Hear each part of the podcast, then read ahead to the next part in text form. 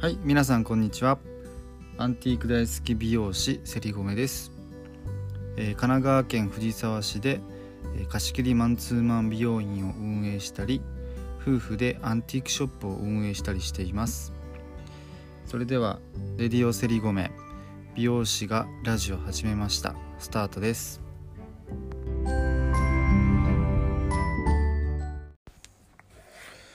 はいこんにちは。セリゴメです。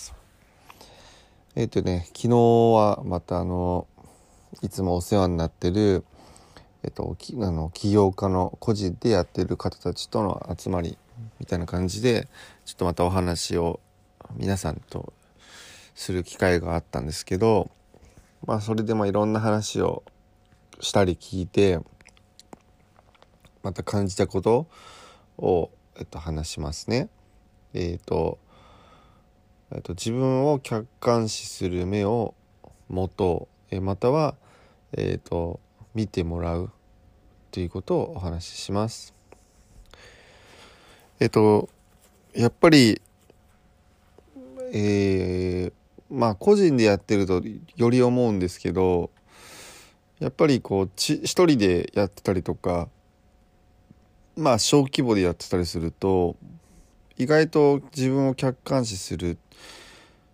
ていうのが結構難しくなってくるんですよね。でまあもちろん冷静に自分を客観視していろいろ分析してみようっていうふうには思ってますしやろうっていうふうには思うんですけどなんかやっぱりこう自分のことって意外と自分ってわからないじゃないですか。はい、なのでなんかこうやっぱり周りにえっ、と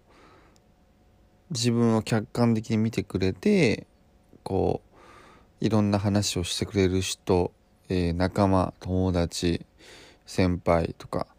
何でもいいと思うんですけどっていう人がいた方がすごく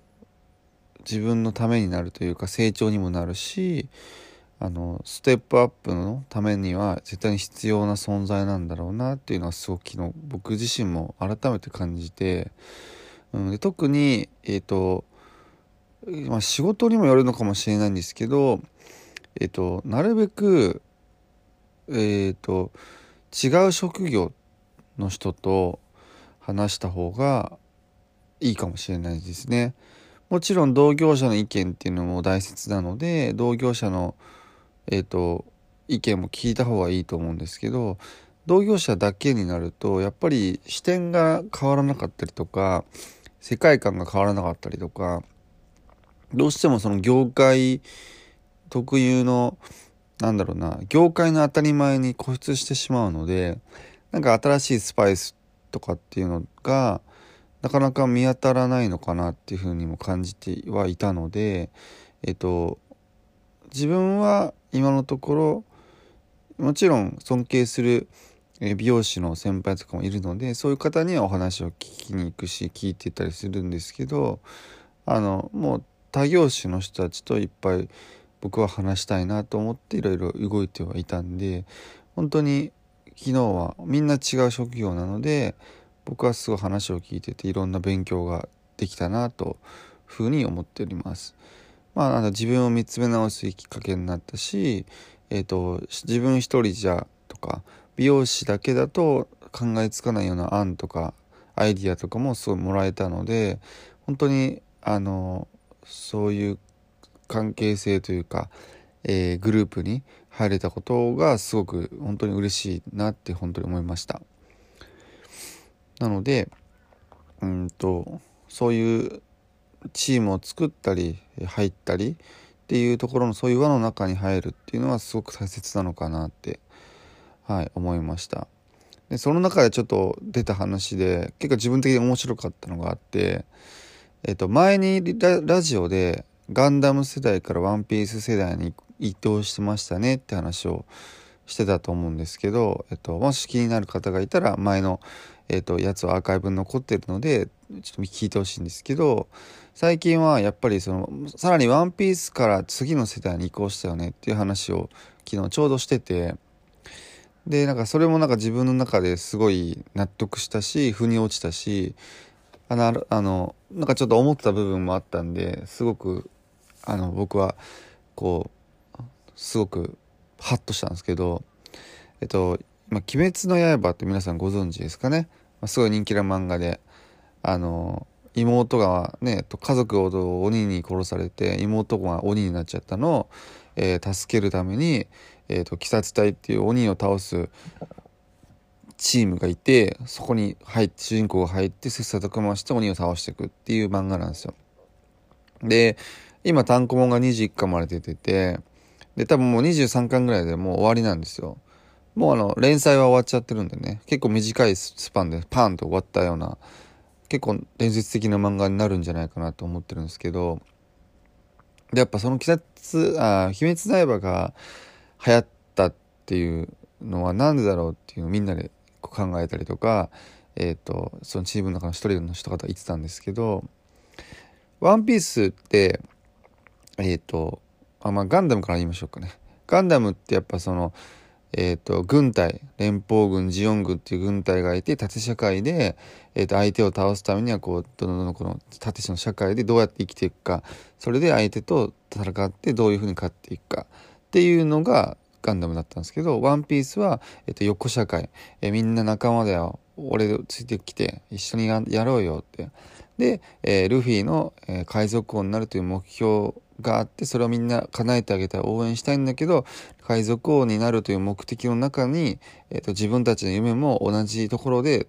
つながってやっていけるから、えーと、ここに夢はあるんだけど大きくくりで見たらみんなが海賊王になる夢を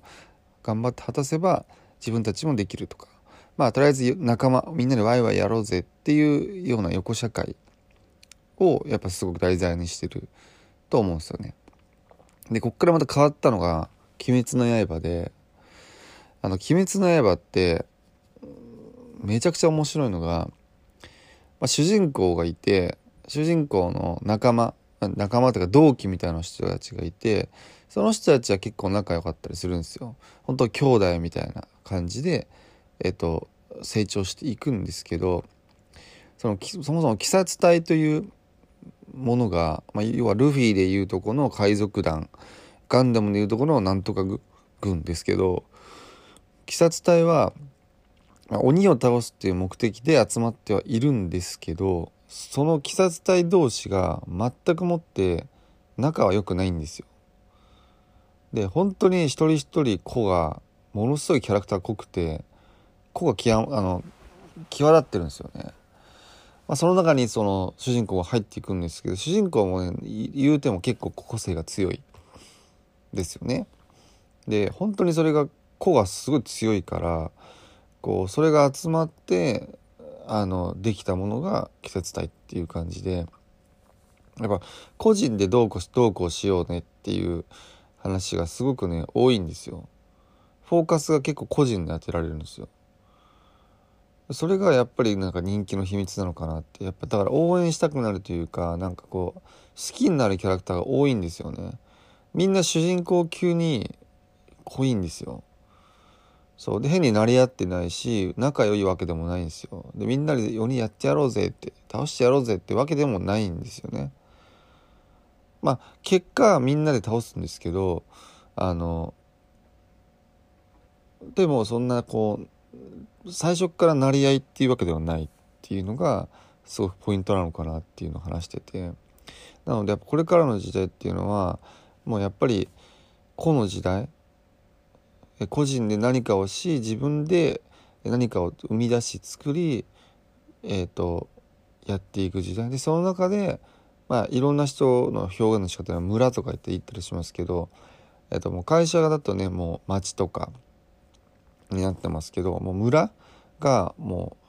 う村の時代になってくんじゃないかなって。もう個と個の集まり、えー、個性が強いこの集まりアベンジャーズみたいな感じに、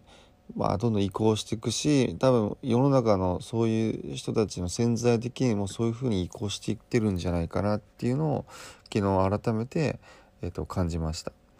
なんですごく、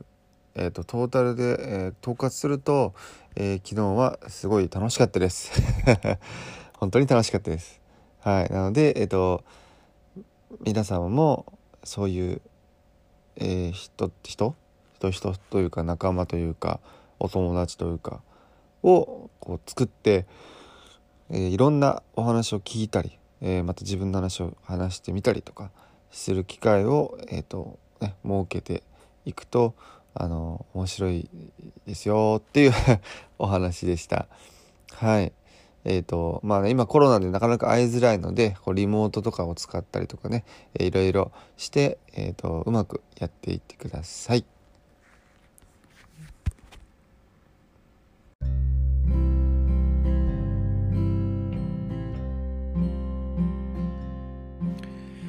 はい、ということで今日は、えーと、自分を客観視するまたは、えー、客観視をしてくれる、えー、人をとを見つけるというようなお話をしました。えっ、ー、とね本当に昨日楽しくて毎回毎回大体今月1とかでお会いあのお会いしてるというかあの話をねしたりリモートとかでしたりしてるんですけどめちゃくちゃ面白いです本当に。毎回いろんな勉強をさせてもらえるし刺激になるしみんなすごいめっちゃやってる人だから本当にそう皆さんエッジの効いてる人たちなんで自分もこれやりたいなやりなやらなきゃなって思いになりますしそうなんかもうちょっと凝り固まってるところあるんじゃないかなとかって思ったりもするんでなんかいろいろあのやりたいなと思いますね。はい。まあ本当に鬼滅の刃世代になってきてるんで俺それは昨日本当になんか腑に落ちたのでね皆さんちょっと読んでる人も多いと思うんですけどね「鬼滅の刃」をぜひもう一度、えー、見てください。はい。面白いです、はい、僕も前回持ってるんで。はい。えーとなのでえっ、ー、と今日の、えー、お話はこういう感じでちょっと話してみました、えー、今日もちょっと大雨警報出ているので皆様、えー、仕事やうんと、まあ、外に出かける人はあのお気をつけて外出してくださいね。はい。それでは、え今日も素敵な一日になりますように。またね